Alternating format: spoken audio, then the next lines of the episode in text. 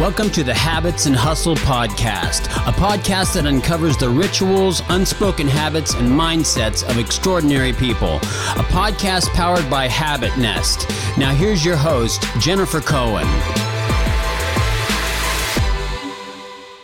First of all, I love today's guest on Habits and Hustle. We have Heidi Powell, and Heidi is a fitness. I think I, I call you a fitness guru because Oh, you're so you, nice. You are a poster child for fitness. Okay, beyond. All right. So she was. Um, well, you were on Extreme Weight Loss, the show on ABC, right? Yes, Okay. I was. I was on. Uh, so it was five seasons. I was on season three, four, and five. with her husband. Yes. Chris Powell. Yes. Who was adorable also. You guys are like the honestly the prettiest couple. The You're so cutest nice. couple. I cannot be the first person to ever tell you this. Like you guys look like a We just- perfect American pie Oh. couple. Thank you. And then you see our kids, and they literally And- are like little clones. And then they're clones of you two. They're- yeah. they're the cutest. And you have three kids. four, Four kids? four. So I have two from my first marriage, two with Chris. Okay, first marriage. I didn't even know you were married before. Yes, I just I- assumed it was with Chris. No, no. Chris and I have only been together for 11 years, and then I was married for five years prior to that. So I have a 15 year old, a 13 year old, an eight year old, and a six year old. Oh wow! I know. I All over the place. I just found out something new about you right there. wow. Okay. There you go. So you now you basically have like the Brady Bunch, kind of. Did he have? Well, did he have kids? He before? didn't have kids, just mine and ours. And was he married before? too? Never married before. Okay. no. So this Because first for he's him. very vision focused. Like for him, what he's doing and the impact he wants to make, that that has been his marriage until he met me. until he met Yes. you, you changed it all. I did. I mean, I okay, did. let's just talk about. I mean, I mean, we've actually had like a three-hour conversation even before we even started the I podcast. so I gotta like just get into my brain. Okay, what did we not just talk about? What can I bring into the Oh. podcast? Okay, let's talk about this. So your fitness. Let's talk about your fitness journey. So, Okay. like I said, she was on extreme weight loss. Uh, if you follow her, she's a very, she were a very well-known fitness influencer. Just Thank you. because you walk the walk, you talk the talk, Thank and you. like you've been, you do so many things in the space. Thank you. I appreciate that. I love it. Well, it's it's true, right? Yeah. Like, how, what was your how did you start your journey with fitness? Um, well, I was I was raised in a very fit family, so fitness was something that I was just born around. So it was never foreign to me. Um, I was a cheerleader, I was a gymnast, I was everything under the sun. Actually, struggled with an eating disorder as a result of that, which we can talk about another. Oh, I'm you know, sure. whatever. I mean, a lot of people who are come, come from a gymnast background have a lot of struggles with that. Yeah, well, and I, my mom and dad, my dad was like a six foot one version of Chris, just muscly and big and strong. And my mom, little muscle Barbie, like the cutest little thing. Like you. So- well, no. Muscle Barbie, that's what you- my, my mom's like my bar. Oh, I don't She's know. She's like, I don't know. She's great. Um, so yeah, it, an eating disorder stemmed from that, and then for me, I actually got out of the fitness world. For the, I, I trained right out of high school, got out of the fitness world, and I did home loans and mortgages because business is at, so. I'm equally as passionate about the business side as I am the training side, and I Right. always ha- and that's how Chris and I met. I was actually helping him with business.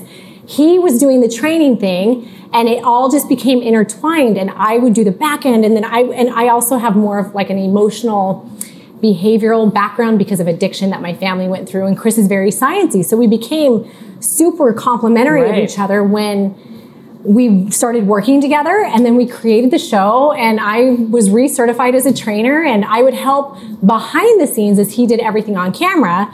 And I mean, you're here in LA, so you know, filming a show is like no easy task. Like it's like to the filming alone is a full-time job. And so Chris was literally going from person to person to person to person. And then he'd have to do Good Morning America. He'd have to do all the press associated with it and do eight real transformations at a time. Was he alone doing it? Because I, by the way, I don't know if you know, Yeah. I had a weight loss show for one season. No way! What was it? It was like it was a it was called uh, shedding for the wedding. I'm sure nobody's heard of it, but No, I actually have. Oh, you have? Because Matt Osmus was our producer, and I don't know if he did it with you, but um, he, we did. We had extreme weight loss. yeah. And then we had extreme weight loss. Love can't wait. So we helped couples Oh, get out. Get into, we only did it with three couples. Get ready for their wedding. Yeah, and thing. that was the theme That that, was the we theme. followed. That is hilarious. So Yes. me and this other trainer named Nikki Hollander were the trainers on that show. Okay. It was by the same creator as The Biggest Loser. Same with ours. Really? Dave? No, so uh, Biggest Loser was two companies. Yes, it was two com- Fremantle, right? Right. And Three Ball. And Three Ball, We right. were Three Ball.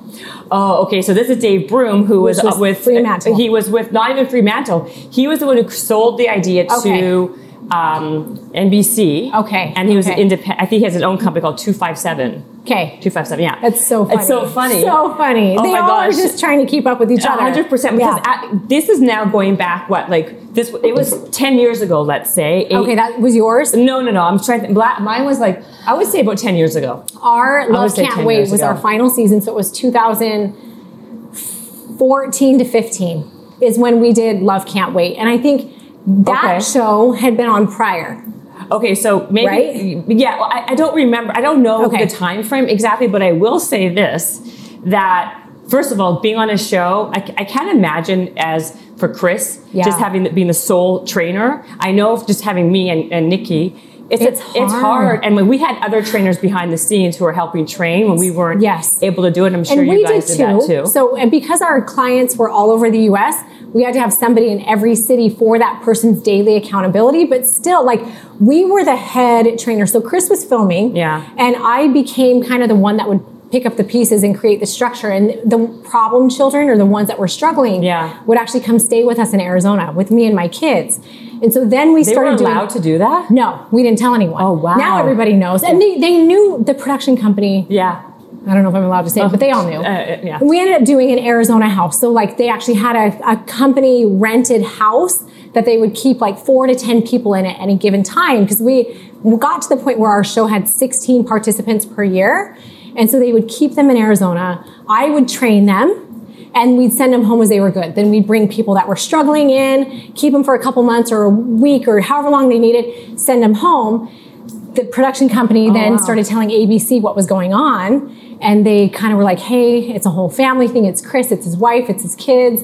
And they started kind of slowly bringing me on. And then season four and five, that's how it happened. when I, I was pregnant every season, I was literally having babies. Yeah. Oh, I didn't, so wait. So how does that's amazing? I don't really. I didn't understand how your show structure is. I know Yeah. compared to The Biggest Loser, how does it work for So extreme weight loss? Biggest Loser is was three months. Yeah, it was. Mm. And actually, And now still it's on come back USA. again, yeah. Um, Biggest Loser's three months, I believe, or something like Yeah, that. yeah. Very short term. So the way that the trainers would work with the people wasn't a structure that worked for us because it could it was short term. You could do faster weight loss and get the results. For us, we have a full year with the person. So, we would year. start Oh my god. Yes, we would start season one like 2010, say June 2010. By I think it was earlier, but by June 2011, that person's year is up. So all of those people were at their finale. Now we had actually started season two halfway through season one. So we overlapped, and then season three started here. Then we got to the point where it was like season three was a full year, season four, and we doubled the participants. So every year we worked with 16 to 20 people because some of them were couples. Oh wow. Yeah, and then we ended That's a up. grind though. it was, and we would. So as we were finishing, say season four in May, we were casting season five, March, April. And so Chris and I had a ton of work there because we would actually we were so picky about who we worked with.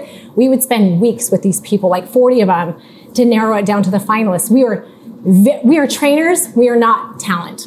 100%. Right, right. Well, I mean, they make they, they make you talent, right? They- yeah, you- but that's yeah. the opposite because normally what would happen, Yes. well, a lot of times what happens is they find talent, Talent, yeah. and then you play a trainer on TV. yeah. But you were actually the opposite. and that for like TV was something that was so terrifying and camera and anything where I had to like speak because I, I can speak to somebody in person and I could t- train them and I could feel them and I could get them to where they needed to go.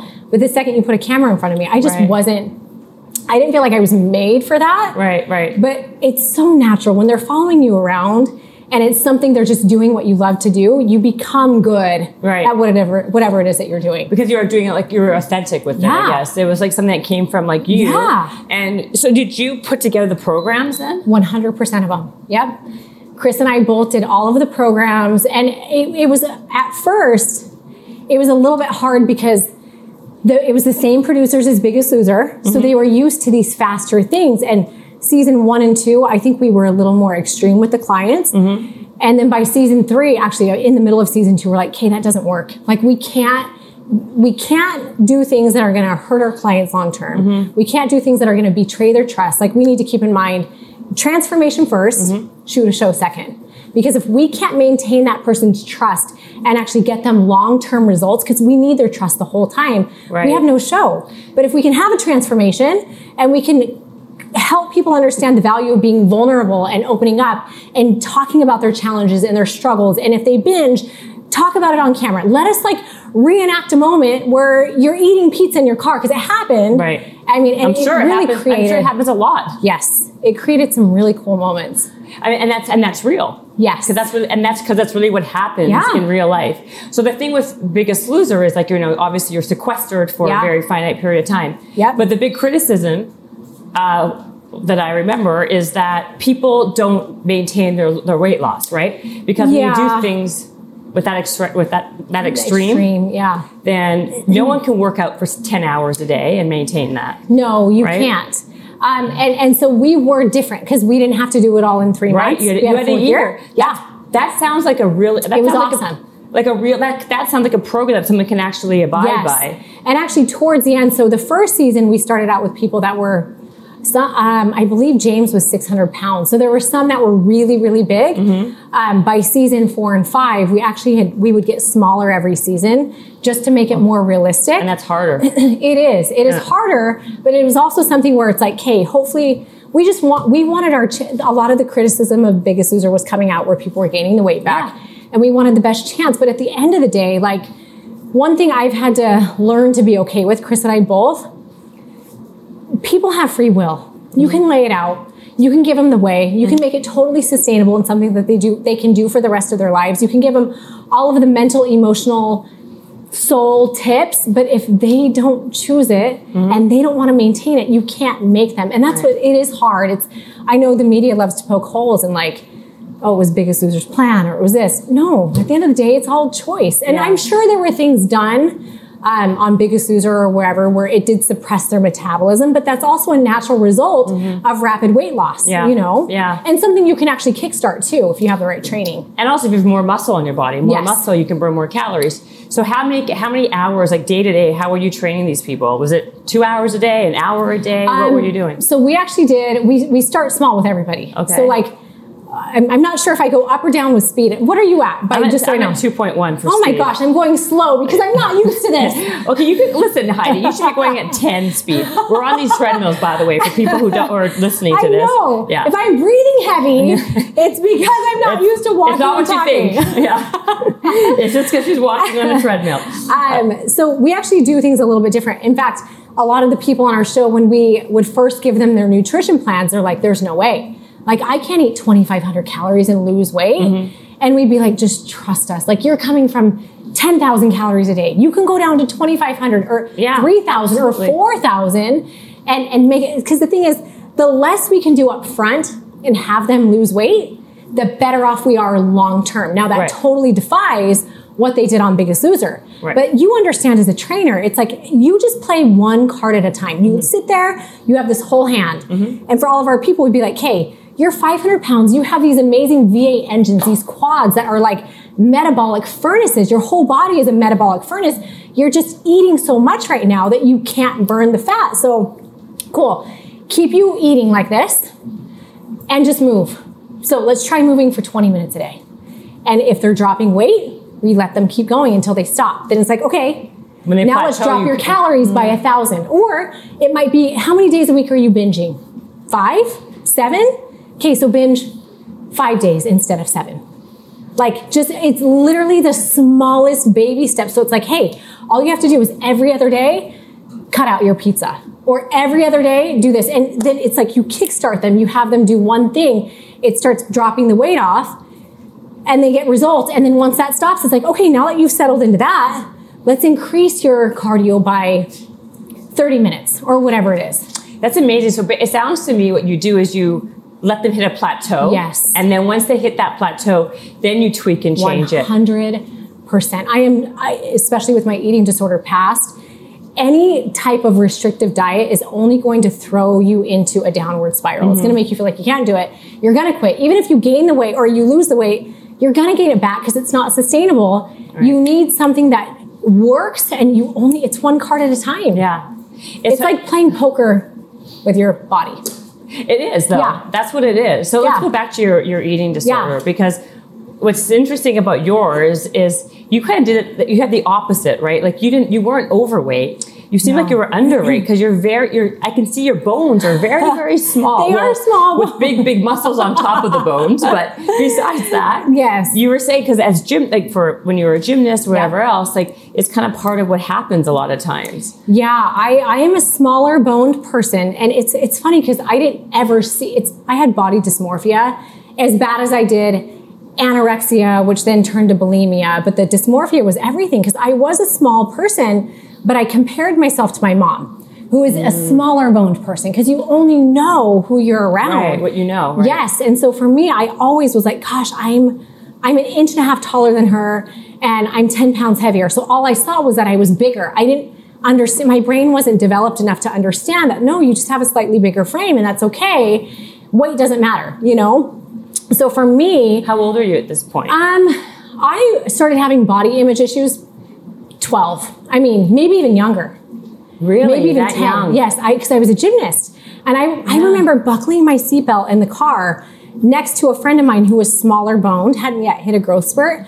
And i remember cutting off a part of my stomach. And i was like oh my gosh. I have in my mind i hate this phrase but i remember saying i'm fat. Like it was just this and i, I wasn't. Looking back i was so tiny but it was just the way that my brain was unable to perceive the reality of the situation Wow. Yeah. and my parents were such fitnessy, amazing people who were like, oh, come to the gym, let's go work out, let's do this, let's do very trying so hard to just get me to enjoy life the way that they did. But in my mind, I was like, I'm not my mom. Like, I'm not as fit as she is. I'm not this. I felt like in order to get the love that she got from my dad, which was a lot, he doted on her till the day he died. I felt like I needed to be who she was so it's not their fault because obviously it was mine it was my lack of information it was everything they were doing to try to provide me with the healthiest lifestyle possible i was taking it and letting my insecurities make it something that it wasn't Wow. and so yeah it, that, it was a really so how did it, how did it manifest at that age? um, I it didn't really manifest until when I was 16. I was a cheerleader at that point, 16 through actually 15 through high school, end of high school. I was a flyer, so I was the one on top. oh yeah. And my undeveloped brain was like, "Oh, it's all about how heavy I am." Where the reality is, if did you ever do cheer? no, but I just watched the cheer Okay. documentary on Netflix, Oh. and I saw how they fly. These Yes, flyers go. I was a flyer. Yeah. Yes. That's crazy. And- but in my mind, so I realize now because I have body awareness. With age comes body awareness and just knowledge in general. But like how light you are is how tight you are. Like it doesn't, it literally, the more you can control your body, the lighter and easier you are for a base. But at the time, I didn't get that. right. And so I thought I wouldn't even like I remember being like, "Oh my gosh, I'm so thirsty, but it's middle of practice. I don't even want to drink water because I'm going to get heavier." So I would not drink water My in gosh, practice. speaking of which. yeah, I know. Hold on, drink up. Mm. But um, so I ended up blowing out my ACL my sophomore year, junior year, and I um, when I couldn't work out in my mind, I was like, "Gosh, if I can't work out, I am gonna gain weight. I can't eat. Like I cannot eat. So I stopped eating as much as I could. Got down to I was like 89 pounds, almost five six. Like right now, just for I'm like 123. So I was like 35 pounds less than I am now. I can't even imagine was, that. ho- ho- but the, it was hideable a little bit because I have muscly. Yeah, yeah. now, bones, well, like- now you're very muscly. well, but it was my family started noticing and my coach noticed, and I ended up blowing out my ACL again the next year. Same thing.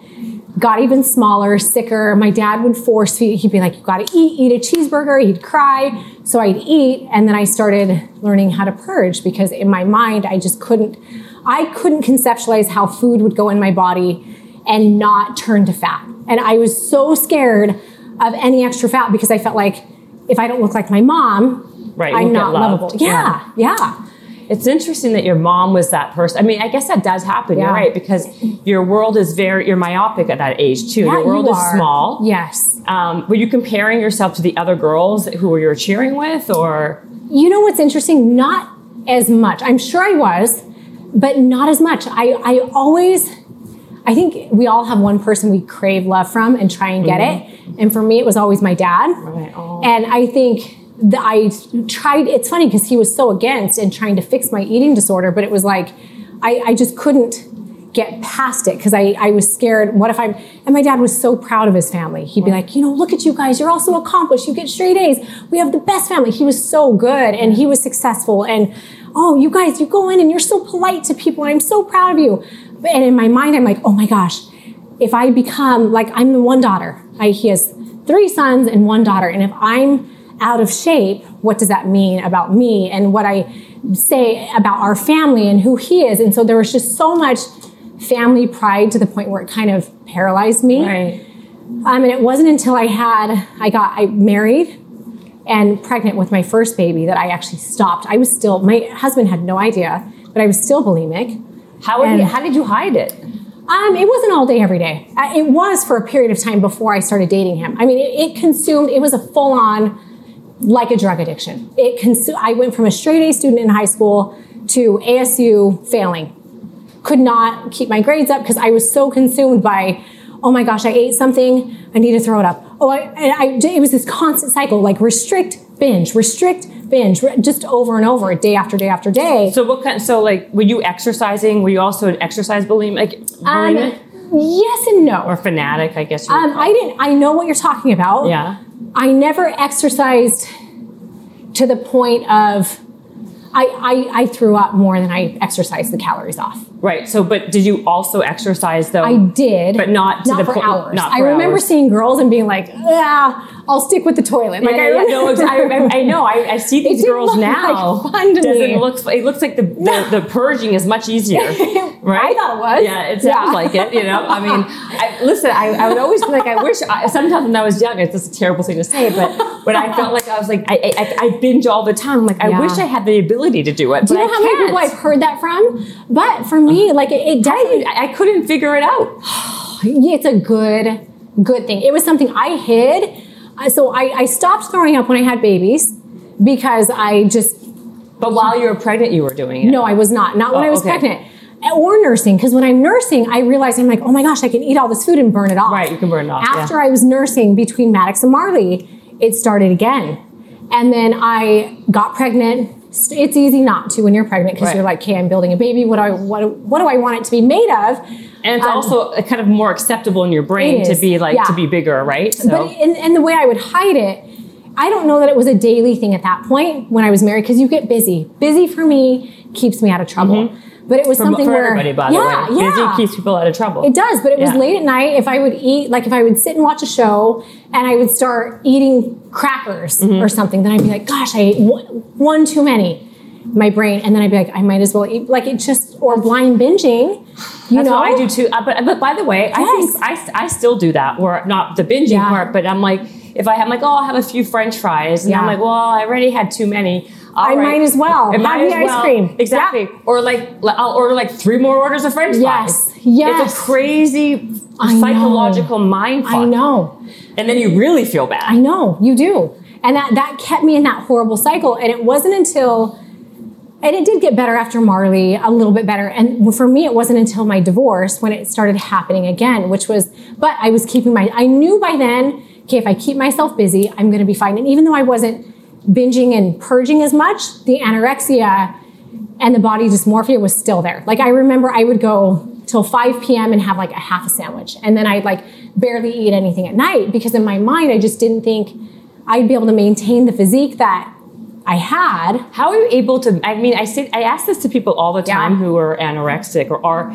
How do they have the ability to have that mental strength? It takes mental fortitude and strength. It does. discipline that off the charts. It does. It does. And I have that. Obviously. But then I also for me, so when I learned, when I taught myself how to throw up, I actually became something I never was before, and that was a food addict. And so that and that was Mm-hmm. bad. So like that, I mean, fast forward to when I worked on the show, I had never told Chris I had an eating disorder, and I felt like I had gone through it because I'd gone to therapy. Um, I wasn't binging and purging because I was so busy with Chris. Like, I, I don't even think I ever have since I've been married to Chris or with Chris he also taught me, Chris taught me how to eat more. Like I would always be like, I want to grow a butt. I want to grow, like I had muscle groups I couldn't grow. And he'd be like, you can keep complaining or you can listen to me. Like you have to eat. You have to eat more. So he was like, he put me on a plan and he's like, try it out. It was like 2,000 calories. He's like, if it doesn't work, give it two weeks and then go back to what wasn't working before. Right, right, And I'm right. like, oh, I love that. Yeah. Like I can try it. So it took me two or three times like trying and sticking to it before I'm like, oh my gosh, like he's right. And that changed my way of thinking. Knowing that food wasn't the enemy and knowing that I could eat things that like I had deprived myself of before was game changing for me. Um, and then And it didn't screw up your metabolism at all. not normally, at all. You think that, but what happens is the longer you go eating more food, the more regulated your metabolism gets to the foods that you are eating. Right, right, right. So. I do think I had a suppressed metabolism, but I think the more my body, and I might have felt a little bit fluffy for a while, and it, I did. I remember because it was like a week and a half. I was like, oh my gosh, I'm gaining, I'm gaining, and then like at the two week mark. You just start evening out. So it's that consistency that really like helped change my body. Um, but then it wasn't until I started competing that like I truly feel like my body dysmorphia was I wouldn't say gone away because I think we all have some sort of body dysmorphia. Um, but there was more of an acceptance there because then I had my own coach who was like, listen, in order to be competitive on stage, you're too small. Like you need to eat. I know you're eating at the time, it was like 1800 calories. And he was like, no more running, no cardio of any kind. I need you to eat a lot of food. And so he gave me my macros, scared the crap out of me, like trying to eat that much. But it literally, like, I knew I had to check in with him every single week or I was not going to follow the plan. Like, I needed to go in there and be able to say, oh my gosh, I feel like I'm not on track, and have them look at me and say, no, you're on track. Like, you're supposed to gain weight. So, knowing that gaining weight was a part of my plan completely shifted my mind. And it's the whole like, ignorance is bliss, but knowledge is power. Yeah. Like, it was nice to like, not know some of the things that I knew, but it's so much better now for me. Like I know if I start feeling softer, I need more carbs. If I start feeling too I wish I had that problem. I feel super soft now. well, and the thing is, you might need more carbs and less fat and actually lift heavier weights or something. So I understand my body. Right. So for me, like even right after my surgery, it was a big deal for me not to fall into any disordered eating because I actually knew, okay, my body is what it is right now. I know I have the power to make it what I want later. I'm going to be patient. I'm going to love it through this. I'm going to care for my knee and not do anything stupid. I'm going to eat enough now so my metabolism doesn't suffer. That way, when I'm ready, I can start. And the rest Right. was great for me. well, you also though are like, you are. What, what happens to people Yeah. who don't who aren't naturally like you are naturally small, naturally Mm-hmm. lean, right? You're like what we call like a like a not a mesomorph, And but I- a, an, ectomorph. An, an ectomorph. I'm kind of a blend.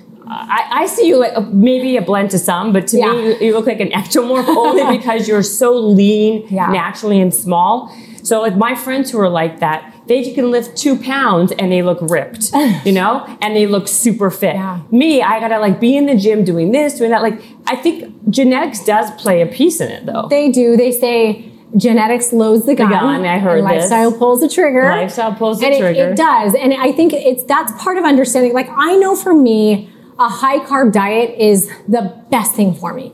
High carb, low fat, and if I want to increase my metabolism, I have to go high carb, high fat, and really load my body so that when I start lowering my fats, I'm a, like a burning machine. But like another body type, you might be a high fat, low carb person. I don't know. I think I, I, I was saying to you before we started the podcast, like the last two three months, I've been off my my Yeah. my my food um, what I normally would eat, and I've been traveling a lot, and I've been exercising. Good. but I, I like I always do. Yeah. Like that to me is a consistent part of my morning routine. Yeah. However, this is why I think what you eat is ninety five percent of it. Yeah. because It is. because I still gained. I told you like eight pounds Yep. in like. You know, accumulative in the last two months, Yep. just based on me not following a, a proper diet Yeah. and still working out like a fiend. That yeah, it and, is. And I've been eating carbs, and this is what that, this is the result. you know what I mean? no, but you know what I mean. I've been like a lot of carbs. Yes. But I've been doing the over. I've been binging it, like being like five muffins because one muffin's not enough. I know forbid. the muffins are so damn good. Right. I know. So I think that like no people having to know what they are, but it's scary because I think that God, you're saying I, you need to eat more carbs to get lean is not something that most people hear. No, so it's not. Figure If that you- out. Well, so if you, in, for example, in our app, I would say nine out of ten people that enter their age, height, weight, gender goals um, get the calories back, and they come back and they say, "This is way too high. There's no way. No Right. way I'm going to lose weight and do this." What's the app called? Uh, transform with Chris and Heidi. Transform. Yep. With Chris and Heidi. They, but when they do, and we'll say, "Okay, trust us. Do this for a month. Let the app guide you because the app has like smart technology where if you're plateauing, it tweaks the plan for you. Not every single person that goes on it and trusts the process is so surprised. Like if you were to go to our boards, people are like, I can't believe I'm eating this much food and losing weight. But it takes consistency and actually trusting the process. You have to, you can't just try something for two weeks and think, oh my gosh, it's not working. You have to stick to the plan. And sometimes our bodies do need a little bit of a reset with more food. And then it'll start evening out. And then when you plateau, okay, we'll change one more thing. Oh, plateau, one more thing. So a lot of people are under eating because we're so programmed to think that the deprivation diets and the low calorie diets Yes. are what are going to help us lose weight because we want that instant gratification. But Absolutely. That's not what happened. That's not the reality of it. More from our guest, but first a few words from our sponsors. So are you looking for the perfect gift for your mom or another loved one? I know how difficult it is for me to always try to find the perfect Mother's Day gift. And that's why I'm so happy I found Skylight Frame. My mom lives really far away in Canada still. And me being in LA with my children, she never gets to see them as often as she wants.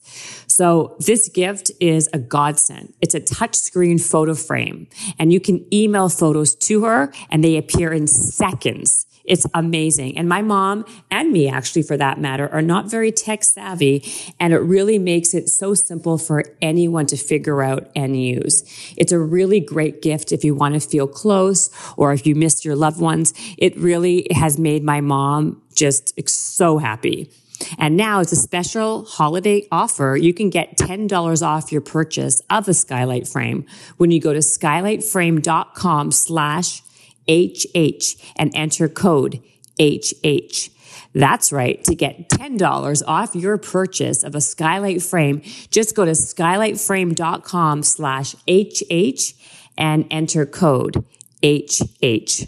That's skylightframe.com slash HH.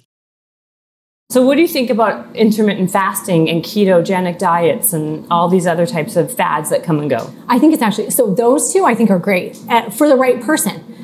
Um, I wouldn't do well on a keto diet because, Right, I know no- how my body does on carbs. Right. My mom, on the other hand, who's a little more mesomorph than me, um, I'm, I'm a blend between my mom and my dad, obviously. and My dad's a lot longer and leaner. Um, my mom does really, really well on keto, and for her, I think hormones play a, a part. Yeah. She's older, and I know a lot of her friends that are doing keto are really seeing a lot of success, and it's working for them.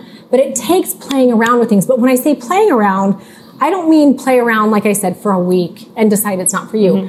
You have to commit to like a 12 week plan Yeah. and see the whole thing through no matter what. Because at the end of the day, even if you don't lose weight, you're getting used to structured eating Yeah. and you're seeing what works for you. So I do like keto for a lot of people. We're actually incorporating keto into our app. We do carb cycling, we'll have keto in there. Um, So, when do you when do you do carb cycling? Like, when do you think carb cycling is a good thing to do for who and for when? it's we carb cycled with every person on our show. Every single person carb Really? cycled. Yeah. Okay, so tell people what carb cycling is, Um, just because yeah. some people are like, hmm, what's carb cycling? Yeah, so carb cycling is alternating high carb days and low carb days, which, as you know, we're so programmed to Mm-hmm. be terrified of carbohydrates. And so, car- in my dream world, most people would be higher carb because that's what works for me. Right, right. And a lot of our people do that and lose a lot of weight. But by saying, hey, you can have carbs today, we're gonna cut them out tomorrow. And when we cut out the carbs, we're gonna have fat. Okay, you can have carbs tomorrow, we're gonna cut them out the next day, and we're gonna add fat in place of the carbs. So it's, it's really simple. It's like five meals a day. We do a block of protein, a block of carbs, a block of veggies. A block of protein, carbs, veggies. And then the last meal of the day, we cut out the carbs on a high carb day, and then we flip it. So the next day, it'll be protein, fat, and veggies. Protein, fat, veggies. no carbs for every basically. single. Yeah. So you cycle it. One day you're able to have carbs, Yes. one day you're not. Basically, And there are different cycles Right. for different goals. So if your goal is to lose fat fast, we would do a turbo cycle, which has more low carb days per high carb Right. days. Um, if your goal is like we have a fit cycle where it's going to be five high carb days to two low carb days. Um, and everyone on our show did that because we had them exercising. Right. We wouldn't let them do very many low carb days until they got closer to their finale when their bodies may have needed another card. Then we go high, low, high, low, high, low, or high, low, low, high, low, low. But you can play around with it. And Right. then when you plateau, you just bump it up and you do all high carb days for like a week or two. But when you're saying carbs, you're talking. Yeah. You're not talking. You're talking more like sweet potatoes, like veggie, and you're, you're counting fruit and veggies as your carbs. Yeah. We are. So Yeah. veggies that are cruciferous and green, they're free foods for us on our plan. But if it's like a sweet potato Mm-hmm. or tomatoes, corn, carrots, those, because they have Mm-hmm. sugars, you would want to do it appro- appropriately in your high carb content. Right. Um, but yeah, for the most part, that I would consider, and on our app, marshmallow dream bars. Right, Rice which you ate on the way here. Yes. Yes, okay. that is a high carb for me. That is Yeah. a, a carb source. Now, is it the healthiest? No, but for me, I know I need to eat something that makes me feel like I'm indulging every day, or I'm going to end up binging. And I think most people are like that. And if every day doesn't work for you, or if it puts a slippery slope, then you would say, okay, every other day, add in a food that you love, or once a week, add in a food that you love. But it's really important to have a meal plan customized to you for what your needs are and what's going to help you stick to your plan. So okay. So how about intermittent fasting? Yes. Intermittent fasting, same thing. Some people do really well on it. I, I don't intermittent fast.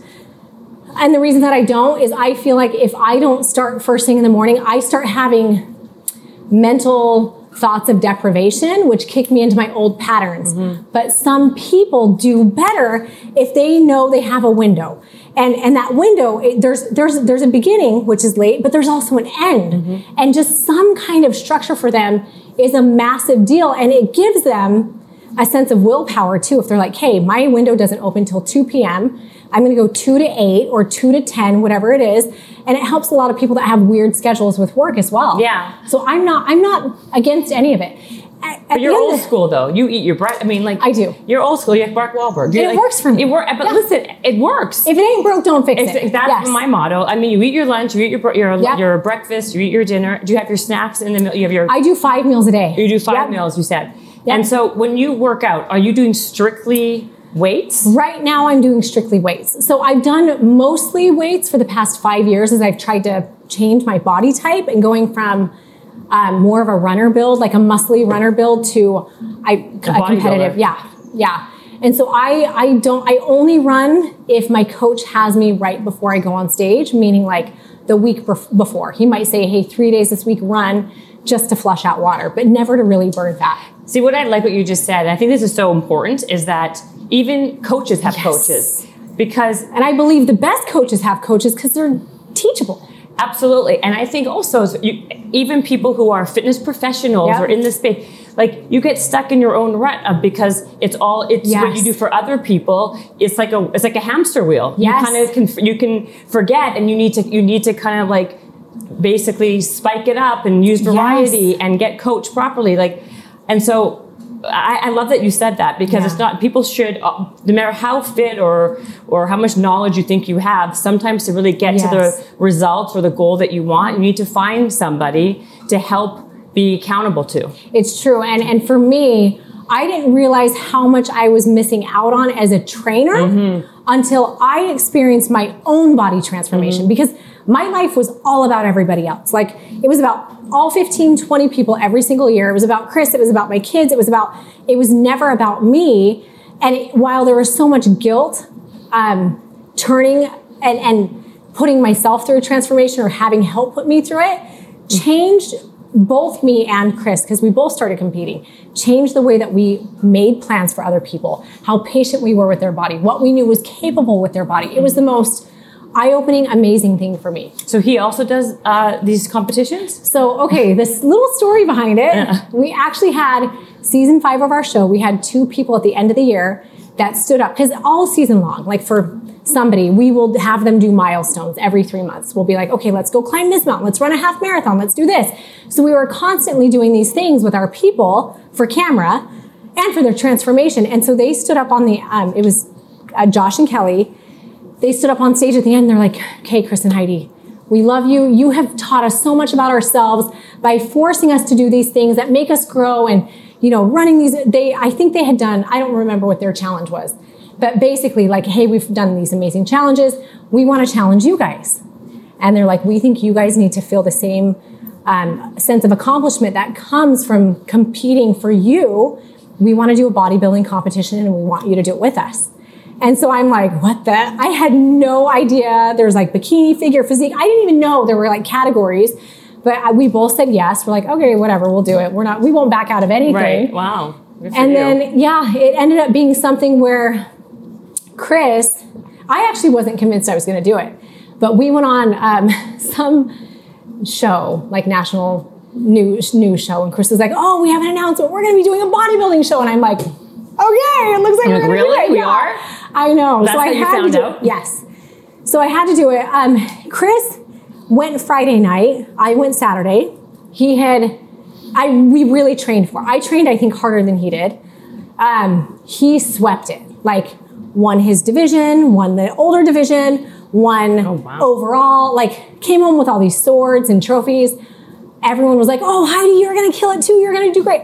I bombed. I had no because it's all about stage confidence and presence and Right. like knowing your angles and it's not even about who has the better frame or build even though I knew I needed to change a lot.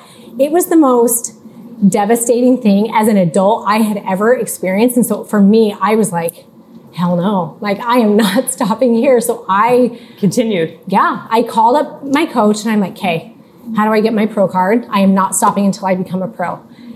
So it took me two and a half years to get my pro card, and now I compete as a pro. Wow. So, So- oh, okay. So that's so basically. And now I love it and I'm hooked because I need a goal for me. So what did you win? What, what do you What do you have now? um, so I, you have to win or place in like a Play- local yeah. show. So I got second. I mean, it took a while. So I finally got second in a local show, went to the national level, bombed at nationals so many times, three or four, three times. I, I had about two years where I gave everything, but it was almost too much in my brain when I finally let loose and I'm like, gosh, I just need to have fun with this. The next year, I literally, it was like, I won, and then I won overall, and then I'd win this show, and I won overall. And then I, it's like sometimes we have to let go in our minds a little bit and have fun and not be so serious. yeah. Um, It's true. because Whenever you hold on so tightly, I was rigid on stage. It wasn't until I didn't care about the result, I cared more about the work. Yeah. And I, lo- I started loving the work. And I started loving, I'm like, you know what? I'm just going to go on stage and have fun. Like, why? And I think I was so up in my head, like telling myself, I can't win. I can't win. All these girls, I, I wasn't winning. But when I was like, it's not about winning. It's about the fact that I set a goal and I'm here. And I, I, I'm at my personal best now. Now I take that and I need to present it on stage. That's when I actually started winning. Mm-hmm. wow. That's so then the next year, I started doing a couple pro shows. I won one and placed top five in another. And then I took last year off because of my knee. And this year, I actually, ugh, scary to say, I actually want to try to go to Olympia. I just have to win one show. What? Yes, I know. Okay, you know, I know. That, okay, first of all, that blows my mind because for more than anything, because a lot of girls that I've met who are doing a lot of competitions, Yeah. Also, it's a it's a trigger for anorexia, bulimia, and food disorders because right because what happens is once you get off the stage and you go back to life. Yes. It's really hard because you Huh? it's you come back you end up You not looking yeah you up, soften yeah. up.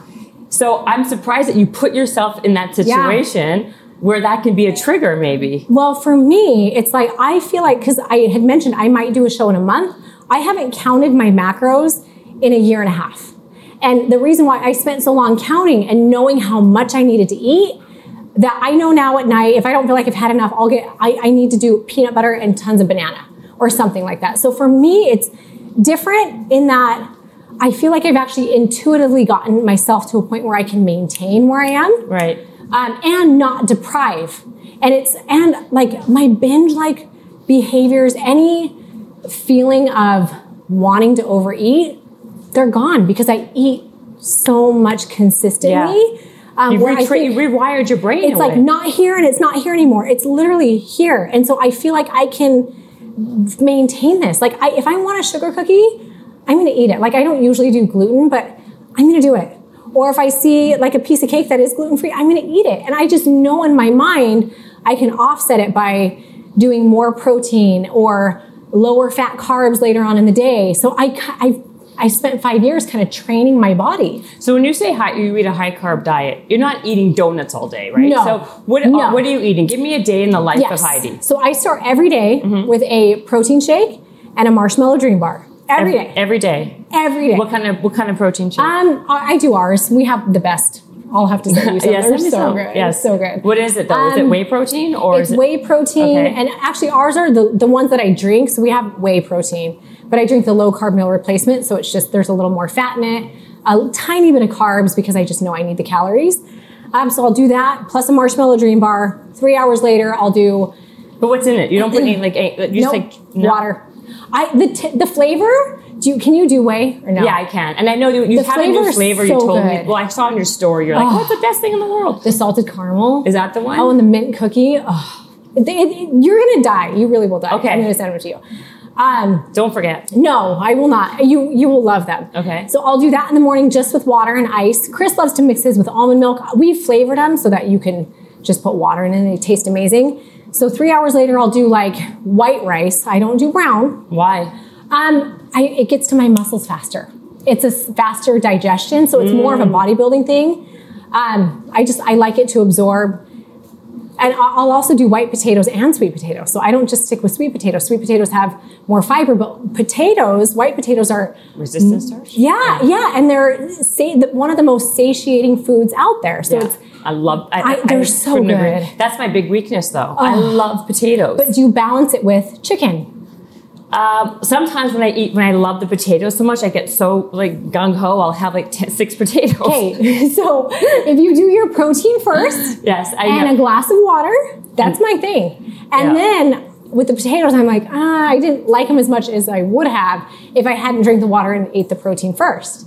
So that's Yeah. a big thing for me. Okay. I do protein first. protein first with everything. Protein first. Okay, and then, And then you- if I do a salad, I'll usually go, I'll make sure there's beans or rice, or I eat like um, a banana on the side. I don't steer away from fruits where a lot of people do. yeah, no, I don't either. Yeah, Yeah, I do a ton of fruit.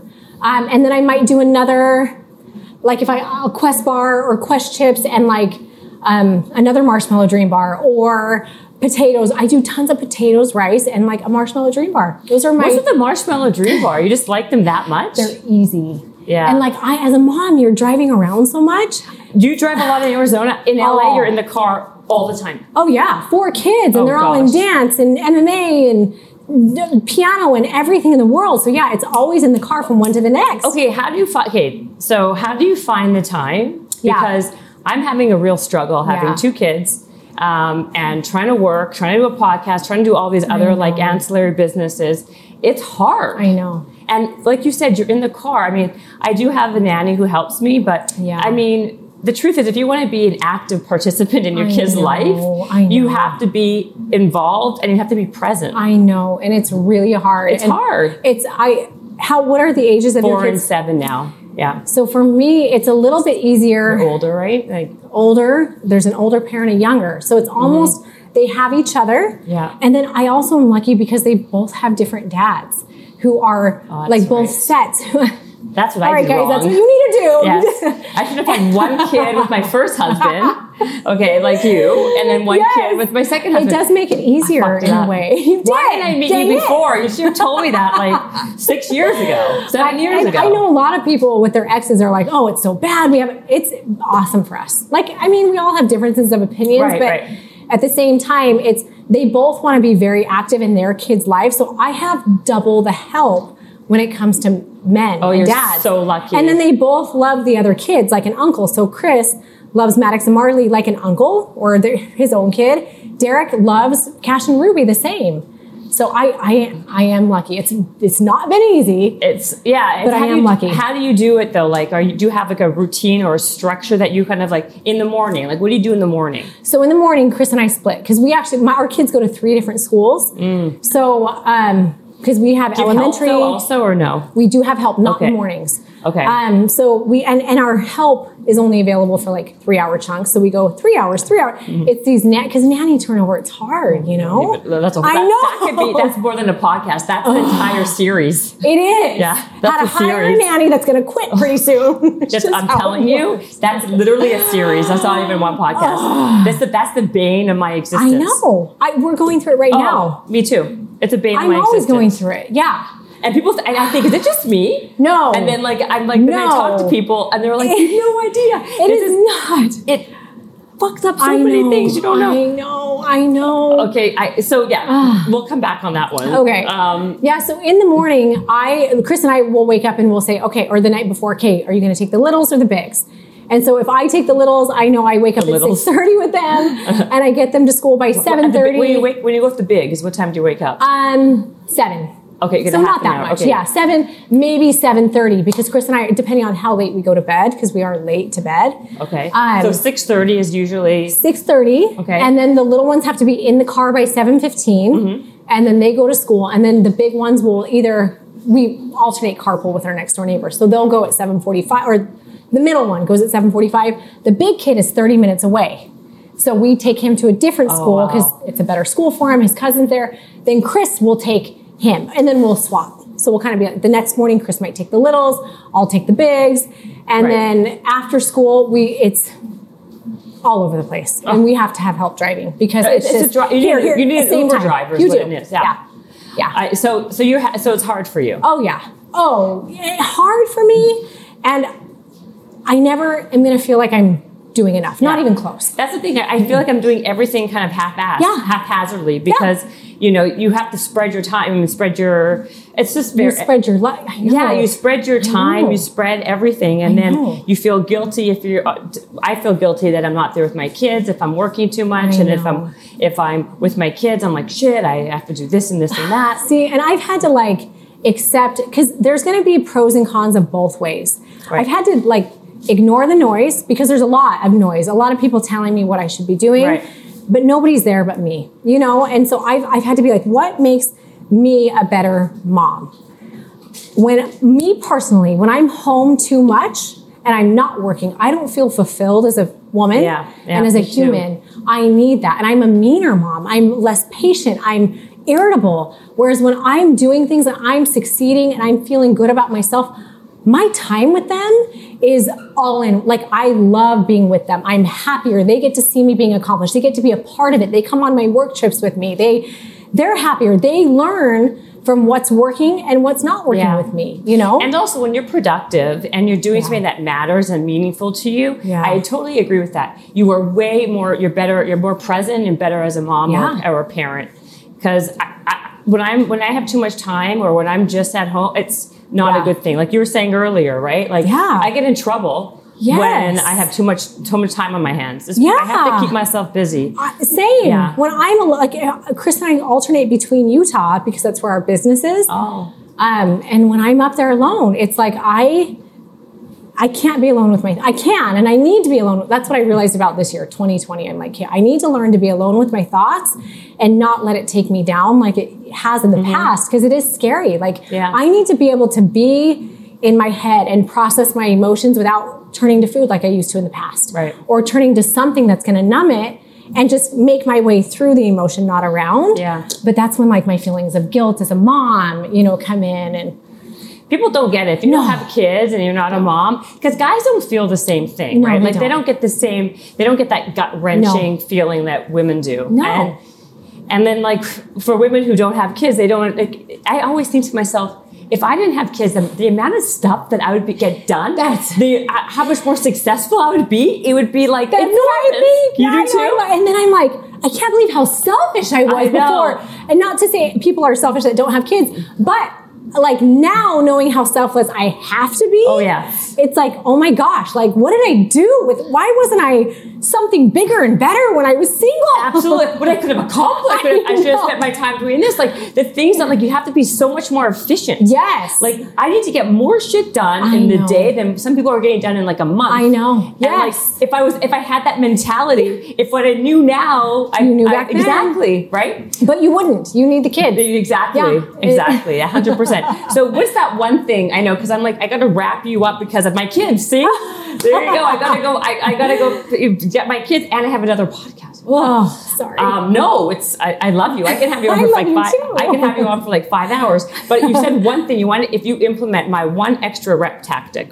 What is that? Oh, yeah. So I am a big proponent of every single thing I do, not just in the gym, but in real life. In real life. I always, always do one extra rep. Not not an, on every movement, but for example, I was telling you I was training with Damien and Louie. Yes. They if they say three more, I literally in my mind am like, hell no, I'm doing four. So I lit I and I did that when I was running my marathon or my half marathons. I'd be like, okay, it says three more miles. I'm going to run like it's four. And something about it for me, if I set my goal one extra Yeah. rep, it makes rushing through the finish line so much easier. It makes getting through those last three reps so much easier. It makes me feel like a champ. If I know, okay, I'm going to do 20 walking lunges, and then I'm like, wait, the wall's only five feet away. I'm going to keep going. I can finish just, it. And it, I'm not kidding you, that has retrained my brain in every aspect of my life.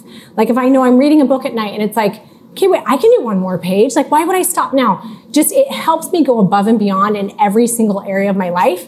It's the under promise, over deliver. Yeah, it's under, I, I was love going to say it's under promising and over Yeah. to your to yourself To my- the most important person in the impor- world. Exactly, the Yeah. most important person in the world. Yeah, That's. I mean, it, to me, it's very much like I kind of like a. It's an OC. That's like an Yes, OCD thing that that I I kind of do. I don't call it one extra rep, Yeah. but I but it works. It does. It does. Yeah. Because then you you you like start to like rewire, like you said, your brain to actually push yourself Above and just a little bit more. totally. And everybody can Yes. implement that. They, it's so easy. Like, how hard is it to do one more rep? like, you know? okay, give me another thing that you would do one one more quote unquote rep with. Um, so like if I am, oh, I mean, I, I always think about it with my kids. So if in, in my mind, I'm like, okay, I just have to take, I just, I need to play one game with Ruby and Cash Yeah. or read a book to them, or I'm only going to read five, five Yeah. pages. What, I try and do a little bit more. That way it's whatever to me, I know this sounds bad, but whatever feels a little bit painful, like it's like, oh my gosh, I have to spend time doing this. I will push myself a little bit harder Yeah. so that I know Yeah. I'm capable of anything. So then when I'm in a situation where something feels hard, I never get scared by the hard factor anymore. Right. It's Like I actually trick. Yeah, I'm excited by it. I love that. I love that you call it one extra rep. I just call it OCD. There we go. And, uh, and like just being like a little bit kooky, but it works for me. I love it.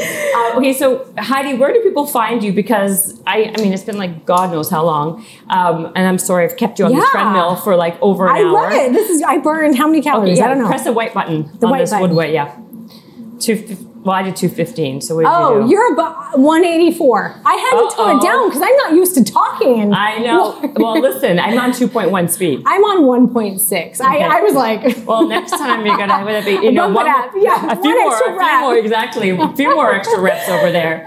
Where would people find you and hear all about your app and all your programs? Yeah, so uh, on social media, I'm real Heidi Powell on all platforms. My website is heidipowell.net, and you can find everything there that you need. I love it. Yeah. Thank you so much for Of coming. course, on. thank you. Bye.